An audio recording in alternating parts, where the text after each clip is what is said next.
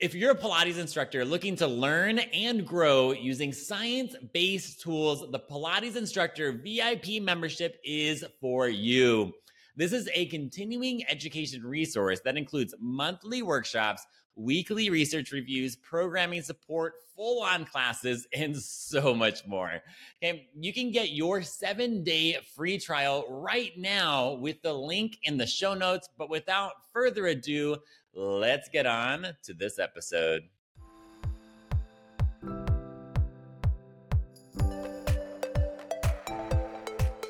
Welcome to the Evidence Based Pilates podcast. We have an incredible episode in store for you today, and I have an awesome guest.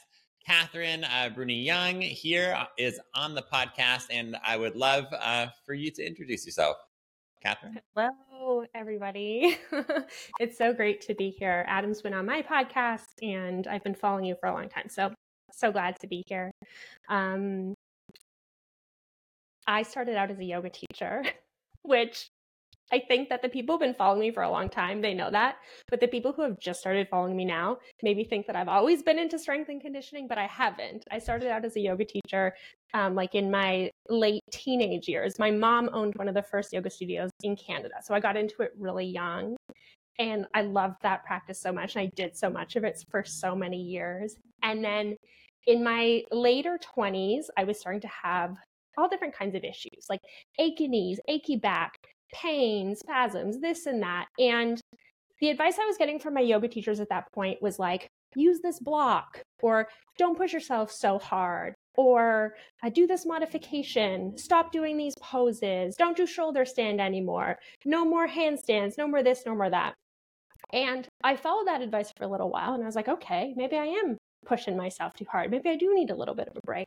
Mm-hmm. And I noticed that I wasn't really improving. Like my achiness, my weird feelings, my spasms, that like internalized sense of weakness was not improving. And then by chance, I ended up in a CrossFit gym taking a workshop one day with this teacher who was traveling around.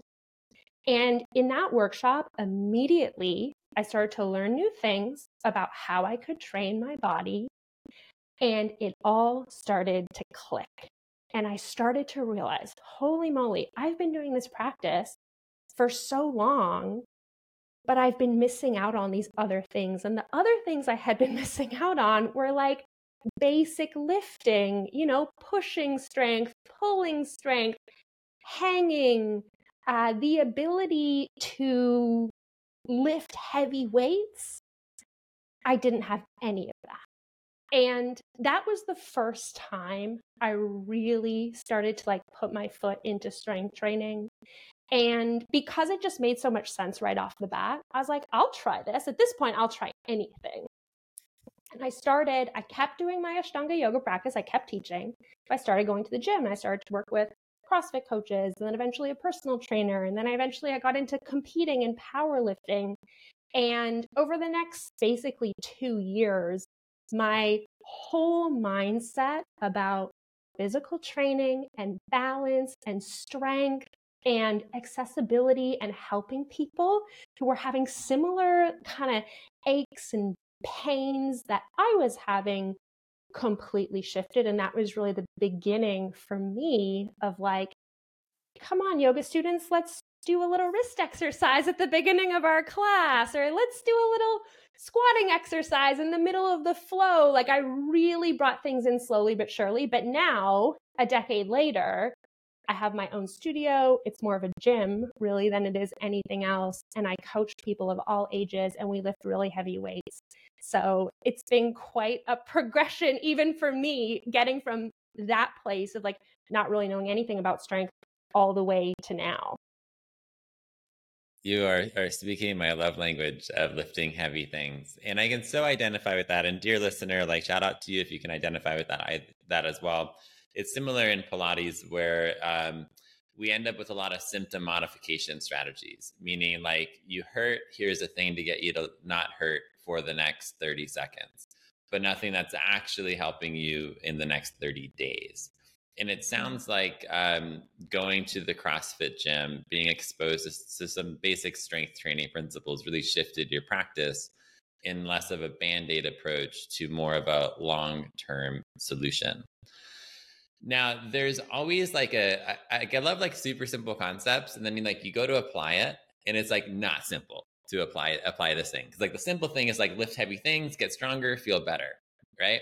That's like the 10,000 foot view but then like standing in front of a room of a yoga class and like convincing them we're going to do this heavy lifting thing um what has that journey been like for you in terms of introducing uh, that newly found passion or new information into a yoga practice where things I can imagine are usually done a certain way? Yeah. Well, when I first started doing it, I I mean I was teaching in a yoga studio. Like we didn't have any weights. This was like 10 years ago. This was before the days of resistance bands in every single yoga studio. So I really just did what I could and I was worried that everyone was going to hate my class if I just completely changed everything. So I was like, I'm just going to do one exercise at a time. I'll just teach one exercise now, one exercise now. I start to just kind of like sneak it in a little bit. Just like, let's just see what happens. Because I was also new and I was just figuring it out for the first time. And I knew everybody else was as well. You know, fast forward 10 years, um, I reopened my little studio that I have here in my house about a year and a half ago after the pandemic. And I, previous to the pandemic, I had been teaching a class on yoga mats. Now, I had been teaching a class that looked more like a yoga or a Pilates class than, than a strength training class. And when I reopened after the pandemic, I just thought to myself, you know what? Now's the time for a change. I'm going to just try this and see what happens with my students. And I ordered a set of dumbbells and I put up a pull up bar and I got my two barbells out and I got the plates out and I just put them in the room. And the first two months of the class, all we did was therabands and we did some nice exercises on the floor and we're working on our push ups and we're doing really like basic, really approachable stuff. And then little by little, I remember the turning point was one day they showed up and I said, go get one of those dumbbells. And they were like, oh, what are, what, what are we doing? What's about to happen? Oh no, I don't know if I can do this. And I was like, don't worry, you can do this. You can lift this 12 pound dumbbell. Um, and we just started there. And then from there, everything grew. Everything gradually got heavier. But what I want to really emphasize is like that happened over many months. And it took even my students who were like relatively bought into this stuff many months. Some of them, it took them an entire year to trust the process, you know, and trust themselves, and for them to almost prove themselves wrong because I work with a lot of people who do not have exercise background. Like they have not been doing Pilates for eight years already. Like they're new and they've got injuries and they've got stuff going on and they are hesitant to lift heavy weights. And so it's taken a long time in some cases for people to really see that, like, okay, I may be 70 years old. I may have this list of things that are going on with me, but I can still build strength. And I find that people need to experience that for themselves to really trust the process and see the adaptation. Yeah, I really like how you point to the human process that you're working with the human, not just like a body part or just tissue. Like there's there's an actual person in there, and they need to buy into the program because if they don't buy into it, they don't come back, and then nothing works. But I also appreciate how you mentioned that there's a it's like um, you're you're referring to progressive loading, where you're you, you you're starting slow building it up and that you didn't just walk in one day with like a backwards hat some black shades and an alter ego saying we're lifting all this heavy stuff you you you you brought in it seems like you you it was like a mixture of like progressive like exposure right? our graded exposure is the word and then progressive yeah. um, overload but for for listeners where that's like whoa that's jargon progressive over what? Um, could you provide uh, the listeners insight into what progressive overload is, its benefits, etc.? Yeah. You know, when people hear the word overload, I think they're already a little bit like, ooh, I don't know if I like the sounds of that. Basically, the way I think about this is just gradually over time, you're doing a little bit more than you used to be doing.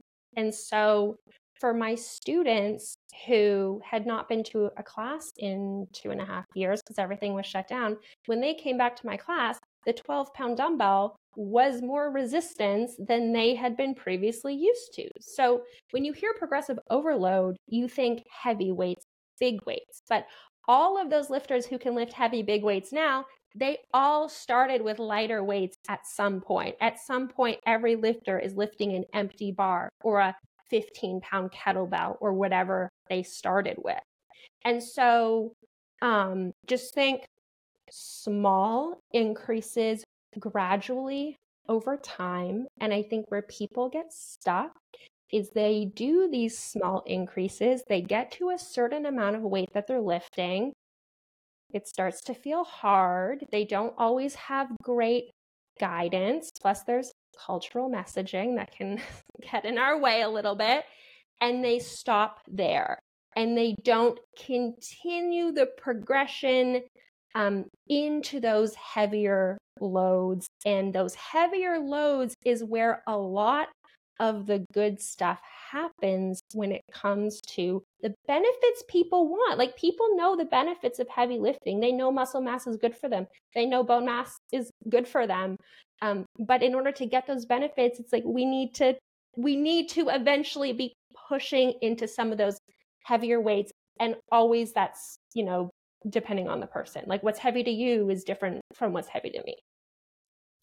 Yeah, and and there's a difference between this is hard and I'm biasing strength, right? Yeah. So like um running a marathon is hard, right? But you're not going to get like ripped quads running a marathon, but you get tons of health benefits. And I'm speaking this as someone who will go to their grave having not run a marathon and totally happy.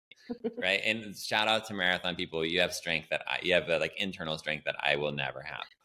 Um, so it's not poo-pooing or anything. It's just a comparison of like different, different um, skills. So in like, what would be like, could you provide an example of like, Hey, like this is like a strategy that's hard, right? Like but not necessarily biasing strength and then compare that to like strength with difficulty so one thing that i think about a lot is the difference between hard versus heavy because like you're saying a lot of exercise is hard like you can go to a power yoga class and it's like i'm sweating my heart is beating my muscles are burning like this is hard but is this stimulus the input that's required for big strength gains in the future? That's really the question. So, yeah, if you've never done anything before and then you go to power yoga, that's more stimulus than you had before. So maybe you've made the first little step along the progression. Maybe you're building some coordinative aspects. Um, but that will not carry over to the heavier resistance. And I think people really get stuck here. It's like we don't really know the difference between hard movement and heavy resistance movement. And it's also like we don't really know the difference between general fitness training and strength training because those are such different things, although you can kind of use the same exercises. But it's like, are you doing this with more of um, a fitness goal? Or are you doing this with a strength training goal? So, like, I can take squats, for example, and if I just want to work on my fitness, I could just do 50 squats for time. but if I want to be working on my ability to do heavier squats in the future or build the muscle mass in my legs or start to build my bone mass or get those higher threshold motor units working 50 squats for time is not the optimal way to get there. I need to be doing like six squats and then a two minute rest sitting on a chair and then another six squats with heavy resistance. And so sometimes even just teasing apart like the difference between hard and heavy, and then the difference between like a fitness oriented approach or a strength training oriented approach um, can be novel for people.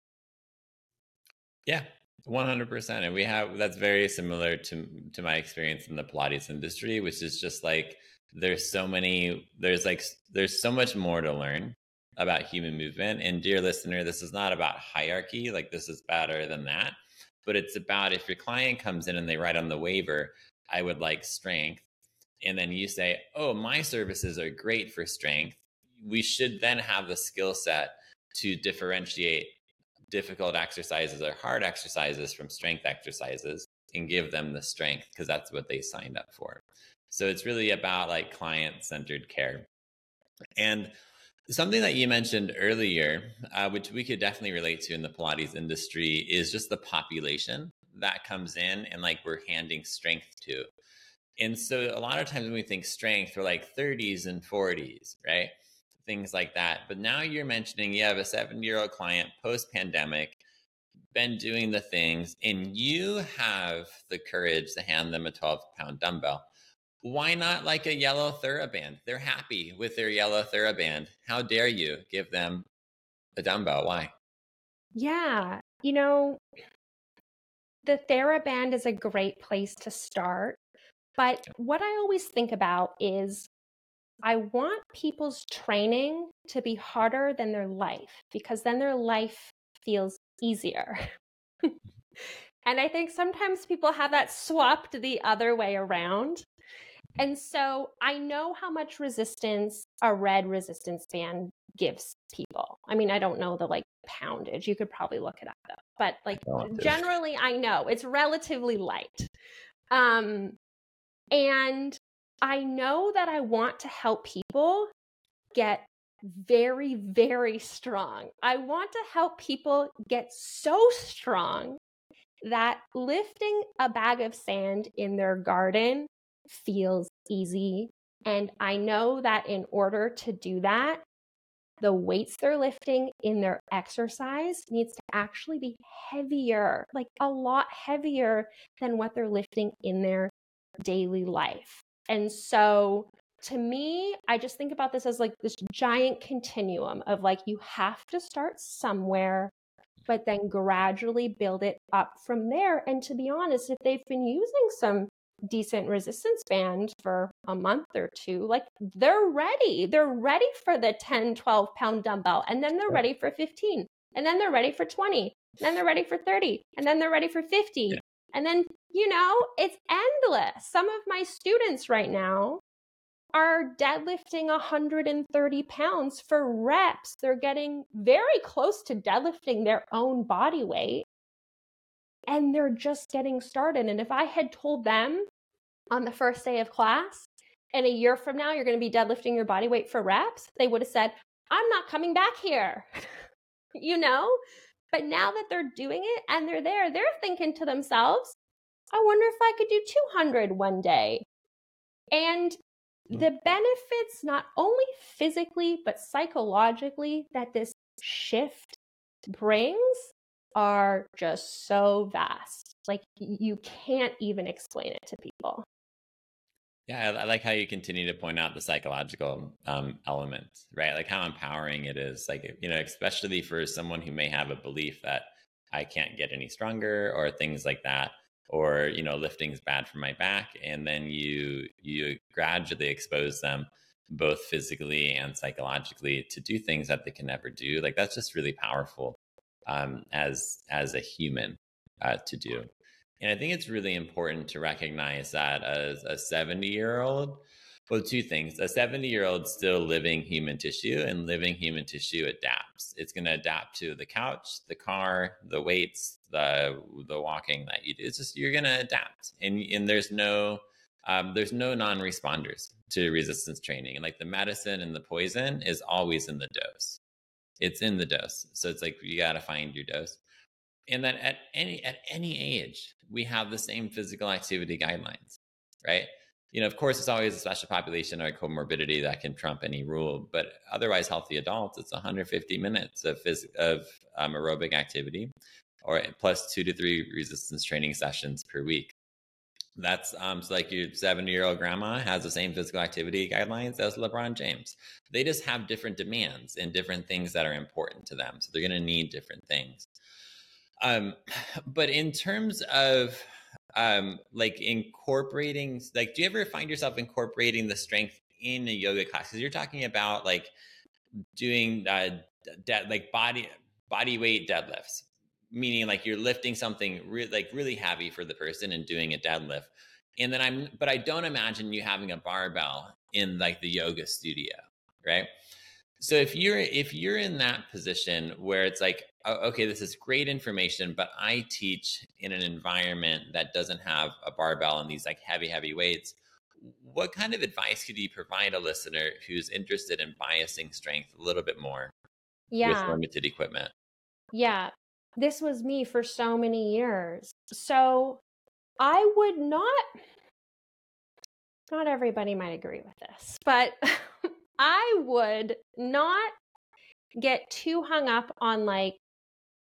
training all the different body parts because the reality is if you don't have any resistance like if you don't have a pull-up bar or some heavy kettlebells and if you don't have those things it's I think it's impossible um, to train all the different parts of your body heavy. But we can just like get over that for a second. We can think, you know what? I'm going to do the best job that I can do helping people who are coming to my class actually build strength, which means you actually have to get some heavy resistance input into their systems. And so, how do you do that?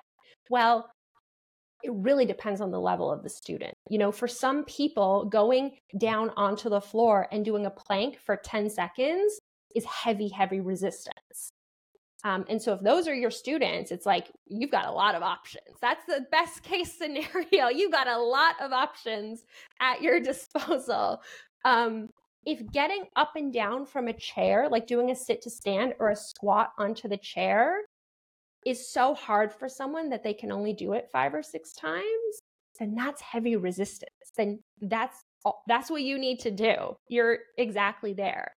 It's harder when you have people who are already adapted to doing those things. So if I can get up and down from the chair 50 times in a row, if my life depended on it, you know, how do I strengthen my legs? How do I get up to those heavier percentages? Um, and that's where it becomes tricky. And I think the people who are really invested in the research are going to say that's impossible if we're being really picky and technical. But I would say maybe we could start working on single leg squats. And is that pure strength? No, because there's so much balance and coordination and all these other factors that are at play. So, no, it's not 100% textbook pure strength. But is it so much better than just like giving up or not doing anything? I would say yes, it's so much better. So think about what do I need to do to get this person moving a heavy resistance? Is that a push up on the floor or is that a push up on the chair or at the wall or on the bar of the reformer? You know, is that a single leg squat or is that a two leg squat up and down from the chair? And if you can just start to wrap your head around how do I get heavy resistance inputted into the systems of the people, they will start to get stronger in really meaningful ways. I hope you're enjoying the podcast. My only ask of you as a listener is to leave a five star review. Leaving a review helps this podcast grow and have a greater influence on the Pilates industry. I do this 100% for free. I do not and will never accept advertisements on this podcast. It is 100% for free. And you can go ahead and make a huge difference and allow this to grow by leaving a five star review. Yeah. And uh, it sounds like um, if you just have a mat, can you program some difficult squats and difficult push ups, please? And it, it is that's like my, my favorite parts about the strength is like it's probably the most simple things. I don't in the I'm not as familiar with yoga, but I can definitely speak to Pilates. We're in Pilates, where we're like, if we're gonna progress something, we're gonna add complexity. We're gonna add a bell and we're gonna add a whistle, right? And we're gonna and it's healthy. Sign me up. I will attend the bells and whistles classes, but I'm not gonna attend it it for a strength bias because with strength it's it's a volume game it's a volume game which means consistent consistently showing up and doing it and you can consistently do push-ups and consistently do squats and you'll develop your strength and i think that's one of like the breakthrough moments of why like such a huge advocate for programming this in these classes is they're, they're going to be the easiest thing that you can program it's like just do a push-up you're fine yeah um and and with that you mentioned like yes like a pistol squat or a one-legged squat whatever the term is um, is, is, it textbook strength? No, like like like like there's a, a, huge strength component, but then you're there is a balance component, so you're not going to get optimal strength and all that. But then there's also a realm of like who gives a shit. It's clinical significance. It, clinically, that's very significant. If I can get you from a two-legged squat to a one-legged squat, yeah, I think you can garden. You're fine. And pistol squats are super handy. I use them all the time going down uh, hiking in and um, in Hawaii this year. I was gonna fall on rocks. I had the wrong shoes. So you know what I did? Pistol squat. Yeah. Got lower. Anyways, less torque that way. It saved my life. So shout yeah. out to pistol squats, whoever introduced them to me. I, for, I forget your name um, in my life. Um, but with that, like you you mentioned something about um, like working the whole body, right? There's this idea of like um, like, like, like to take it in like this other frame of in in Pilates, a lot of times there's an argument of like, no, we're not going to do heavy legs. Like if you come in and you say leg day, that's not Pilates, whatever. Um, and so not me, but them. And so um, the common clapback from the community would be like, well, instead of working like strengthening the legs, we strengthen the whole body. But but what actually happens is like we underload the whole body. And so like can you speak to that a little bit of like why it might be okay to like bias a body part instead of just like we're going to strengthen every part of the body every session? Yeah. You know, I think that there's a difference between strengthening the whole body, truly applying heavy enough resistance that you're going to get some of these, you know, strength adaptations and doing a whole body movement that feels generally challenging. And so I would say that, like, in heavy strength training, the compound exercises, like the heavy compounds, like a deadlift or a back squat, I would consider those whole body strengthening exercises. But if that's what you're going to do for every exercise, every session, it is so deeply fatiguing on every single muscle of your body, on your nervous system, on your ability to recover. And I think that, you know, bodybuilders and powerlifters and high level weightlifters know this. And so, in most strength training, there is a whole body component. You're usually doing one or two compound lifts in a session. And then we have the accessory work. Some people go to the gym and do leg day and arms day. And some people will do pull day. And some people will do push day. And so these are all great options depending on what your goals are. Um, for me, sometimes it just depends on like what are my energy levels? Because if my energy levels are kind of low, you know, am I going to do a whole bunch of heavy full body compound lifts? Like, probably not. Maybe I would prefer to do a leg day or an arms day on one of those days. Um, the benefits to splitting up your training and doing a leg day, an arms day, a pull day, stuff like this is that you can really get focused on certain areas of your body. Like when I first got into strength training, I remember my coach assessing me on the first day, and he was just like, you know, mm, step off this bench, jump up onto here, hang from this bar, lift this weight, like basic assessment. He just wanted to see like what would my muscles do under resistance. And he realized that some parts of me were so much weaker than other parts. And a lot of my training in those early months was like so much leg day, so much hamstring loading, glute loading, lower back loading. Like that was the majority of my training. Um, and it was so beneficial because I could just focus on these parts of my body that needed extra help. They needed extra training um, to create more balance that my body could do the things that I wanted it to do. So I know a lot of people who go to yoga and Pilates are used to whole body movement all the time, and it feels great to do a little bit of everything. And you might be able to work up to doing that with heavy strengthening, but having a day that's focused on one part of your body can just help you do exactly that. Focus on it, get the reps in, get the sets in, get the consistency, get the volume, and then that part of your body gets like an extra boost. Um, and that's, you know, what a lot of people need. Yeah, there's there's so many ways to win. And I think it's especially like helpful to recognize that like um there's a difference between like full body hard and like full yeah. body strengthening. And like yeah. you kept mentioning like like having that that much heavy load on the whole body. Yeah, welcome to DOMS for the next five like it should be like three days, but it might be five on this one.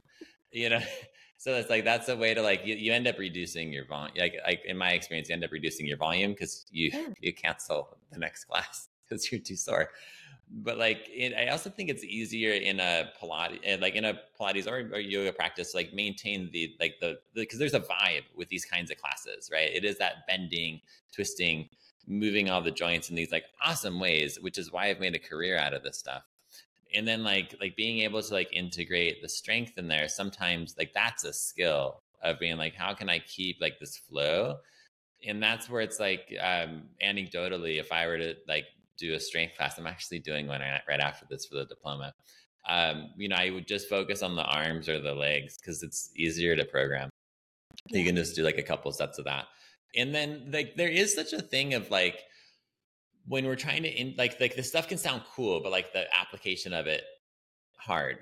And one of the things that a lot of times instructors run into is maintaining the the idea of flow. Like everything needs to flow well mm-hmm. together like there's a value in transition from exercise to exercise and sometimes when you're like pistol squat like there's no transition it's just like stand up and do it um, what kind of advice would you provide anyone listening who's trying to maintain flow in a class, uh, whether it be yoga, Pilates, or anything of the like, and wants to integrate more strengthening? Yeah, it can be really hard because when you're doing true strengthening, like heavy resistance, you need to have probably at least a little bit of rest before you do it and a little bit of rest after you do it. And so in a yoga class, like I taught flow classes for years, it's just a continuous one movement into the next. There's not a ton of resting. So it can be very challenging to go from that way of teaching into like, now I'm teaching pistol squats, but we're, going to need a rest afterwards. Um, one thing that I think about in strength training, there's something called supersets.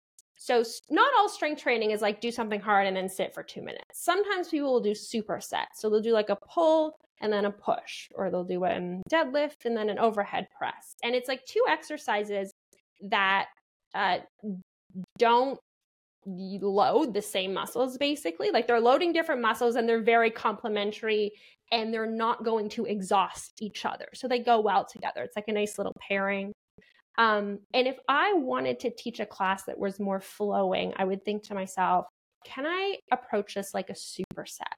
So maybe I'm going to combine push ups with like, I'll do some push ups, and I'll walk the hands back to the feet, and then we'll stand, and then we'll do some squats. And it's like there's a continuous movement. It's not just like, all right, everybody go, 10 reps, go, now stop, now rest, now drink water. You know, like there is this continuous flow to it. Yep. Um, but thinking about it more like a strength set. And when I first started teaching this stuff, it felt so awkward for me as the teacher because I was used to teaching flow. And so I felt like so much of the turmoil of it was like within my mind because as soon as I wasn't teaching flow, I had so much like chatter about like, oh no, this is different. Da, da, da, what are they thinking? What am I going to do next? What am I supposed to, you know? Mm-hmm. And so there's ways to teach movements that are strengthening, but you can maintain like the same way of cueing as you would in a flowing class. It doesn't like you can take a lot of the things you love about yoga or Pilates and the way that you would teach the class and talk to people and stuff like that and still do those things, but you're just teaching strength training movements. Yeah. Yeah, and and I I like how you bring up the idea of supersets. And there's that idea of like taking theory and bringing it into practice because if you're in like the lab right if you're in the lab at like university doing a study for some for some grad student you're gonna do like a bench press or, or whatever the exercise is and then you're gonna sit there and you're gonna like play on instagram for two minutes or sometimes even more and then you'll do the exercise again. And in pilates that's a great way to like lose all your clients and then also get like fired from the studio because no one's coming to your classes right? So there's there's that idea of of just keeping your class um, flowing in a logical way even though it's not like by technicality like 100% biasing strength. Um, but there's a really skillful way in doing that of like recognizing that if you just tire if you got your pushing muscles tired let them rest right? Like go do some legs like right afterwards and then there's just that skill in transitioning in between them. Uh, but sometimes there's like the cost benefit of like, so like in uh, I don't know, 30 days from now, the benefits of my clients like um, experience with me, are they going to get more benefits from me programming the strength, even though it wasn't as flowy, or are they going to get more benefits from the flow? you know, sometimes that's that's just what I think about it because sometimes sometimes they don't flow that well. Although your flow sounded great, push ups, walk to the feet, squats, you nailed it. But sometimes it is clunky, and even in my classes, I'm like, just get up, walk over there, like we're good.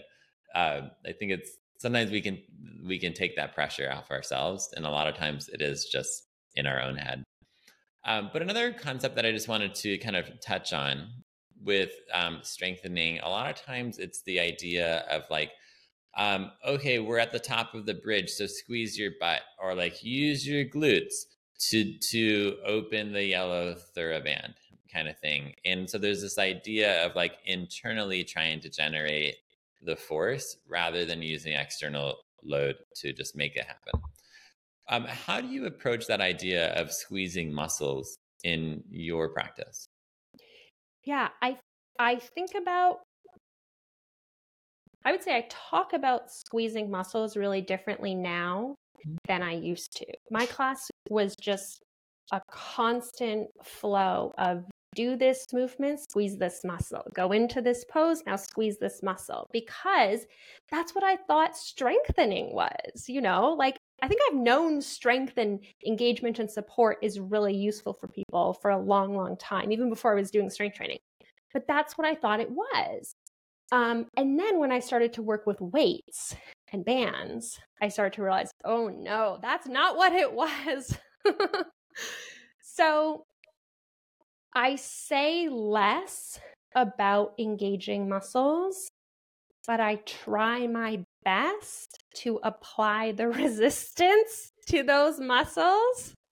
And then while I'm applying, while I'm teaching the exercise that I know applies the resistance, then I might say a little something about squeeze your glutes while you do this. I might not. Like, I don't think it's mandatory. Glutes are going to squeeze when they're loaded. Um, but if I'm working with people who, you know, want to hear those cues or it's really helpful for them or it's helpful for them to like understand what they might be experiencing, then I'll definitely still use those cues. Mm-hmm. I think that so many people probably come from that background of like, if I'm squeezing my glutes, I'm strengthening them. And maybe, you know, that initial squeeze is like the first step in the right direction. But like when I pick up my mug and I bring it up to take a sip, I can think about squeezing my biceps, you know, but is that getting into the higher threshold motor units? Like, no. This is a this is a lower threshold motor unit activity. This is a light activity and squeezing muscles during a light activity is very very different stimulus than squeezing muscles during a heavy resisted activity um and that's also in a lot of cases the difference between something being hard and something being heavy. Like I can lie on my side and do 50 clamshells and feel those muscles burning, and that feels hard. But that's different stimulus than like putting a 25 pound plate on the side of my leg and lifting it up eight times and it being heavy. Yeah. And it's really funny. Like, even when you're picking up your mug, I'm like, now we only talk about the biceps, right? But like, what about palmaris longus? What about the intrinsics of your hands? What about flexor carpi radialis? Like, like we only talk about like the popular muscles, right? Which is really, which is really, it always kicks me. I'm like, but like, there's so much more going on. And like in one, and I like how I like how you keep going back to like the person, right? For the person, it might be important to hear a muscle, and then and then what that is is like enhancing expectations of the exercise the exercise is getting someone stronger. So it's, so it like in my head i start to be like oh that's about the belief of the client right? Like we need to get the client to believe that they're going to get stronger and that they're in the safe space and that that they're doing what they need to do. It also sells your 10 pack um so there's so there's there's that aspect to it. And but at the end of the day like if a muscle like the way I just like to think of it in like a really simple terms is like if a muscle is not engaging, you don't have a squeezing muscle problem, you have an exercise problem. Like it's just not a good exercise. Like if you're on your back and you're doing like crunches or some kind of flexion movement, you don't have to be like like rectus abdominis, turn on, and then curl forward. Like you, you literally have to use it, or else you don't you don't come up. So so I it's one of those topics of like if you go too far left or too far right, you you just run into different versions of the same problem. So having that happy median of like you could say it, nothing wrong with it, but it's also like you're also an authentic teacher and you're doing just as good if you choose not to. Uh, but knowing how to load the muscle is is a lot more important. That's but, really the key. And like one time I was in the gym with someone and they're doing single leg deadlifts and they said, I can't feel my hamstrings. And I said, Would you consider using a heavier weight? And she said, Well, no, because I can't feel my hamstrings. I was like, Maybe this isn't hard enough for your hamstrings to be feeling yet. And she went up in weight and she then she has the experience, oh wow, now I can feel these muscles that are responding. And like that's it's just such an interesting experience to be having with people. Yeah, it kind of like a um, like a bridge is a class, classic one. Like like we use springs like less like less spring resistance, the more you're gonna feel your hamstrings. But a lot of times we go to like like there there are a lot more simple solutions than we tend to go to. Sometimes it's like all right, push down on the floor, and there's like this this like novel of imagery to like imagine your hamstrings working, and now they're working kind of thing. Where it's like you could just do a simple solution like add weight, play around with the load, and like you're gonna well one you're gonna feel your hamstrings now and now you're gonna have adequate load to build strength. But then another blocker um, last one here like like another blocker is like i don't want to get bulky. Have you ever heard that one before? It's everyone ever teaching fitness right? So i don't want to get bulky i just want to get toned for x y z reason and i'll say that they're valid reasons how do you handle those conversations either with yourself or with a client of i don't want to get bulky i saw this really funny meme on instagram that's saying like i don't want to lift weights because it's going to make me bulky is like saying i don't want to take a cooking class because it's going to turn me into a michelin chef. Um you know, the way that I think about this, especially with people who are my age and older, like I'm 35, um, is building muscle. It's not like in order to build so much muscle that you look like a bodybuilder requires so much intensity and like training twice a day and like a huge level of supplementation and a huge lifestyle change. So people look at those pictures and they think, oh God, I don't want to look like that. Thinking, oh, I'll just start doing some like 12 pound weights and I'm going to end up looking like that.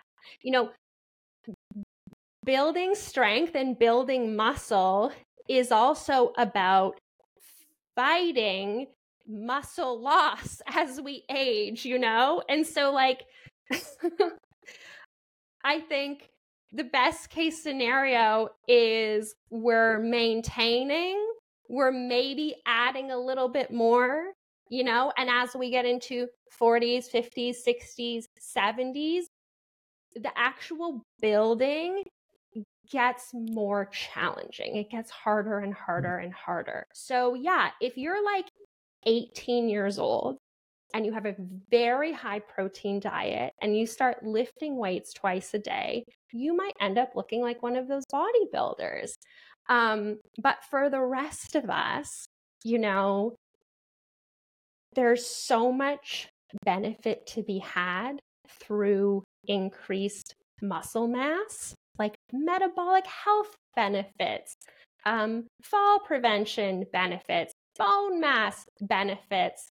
And those are really the things that we're going for. I've actually never started teaching somebody heavy strength training and they've ended up looking like one of these bodybuilders. yeah, it's really hard to like accidentally get ripped. It's hard. I don't I don't know how it happened. Right. And a lot of times we're not really um, you know, if we're in a conventional gym, you can have like all the load is there to make it happen. It's just time and volume and, and strategy. Um, in in most yoga places and Pilates places, we don't even have the tools uh, to to make that that happen. I mean, like we're, we do not have forty five pound plates um, laying around in the corner, so it's one of the the things that we generally don't need to worry about. But I think a skill is like being able to handle that conversation um, with the client and collaborate with them, listen to their concerns, but also just explain to them like the things that you mentioned that what we're doing is a lot of times we're just going to be maintaining strength and then we'll be building it up, you know, a little bit and we'll monitor it. Um, you know, in picking out like the benefits such as, um, you know, bone density, balance, and also just tying it to a functional goal and being able to maintain that is extremely um, valuable. Uh, but with that, I am uh, conscious of our of our time today, and I want to give uh, the listeners an opportunity uh, to connect with you, Kathryn. Um, if any of the listeners want to connect with you, how could they do so? So I have my own podcast. Um, we're not always putting out new episodes every week right now, but there's hundreds of episodes you could go back to. It's called the Mindful Strength Podcast. And I have so many things happening, like online classes. Um, I teach six to eight week strength programs online. Right now, I'm teaching a deadlift program, but there's all kinds of new programs coming up depending on when you're listening. And you can find all that stuff at mindfulstrength.ca. Awesome. And all of uh, Kathryn's uh, information is in the show notes. So if you're driving, like don't pull over and start writing it on a napkin. Um, it is one click away in the show notes. Thank you for your time, Catherine. And thank you, uh, listeners. Have an incredible rest of your day. Thank you.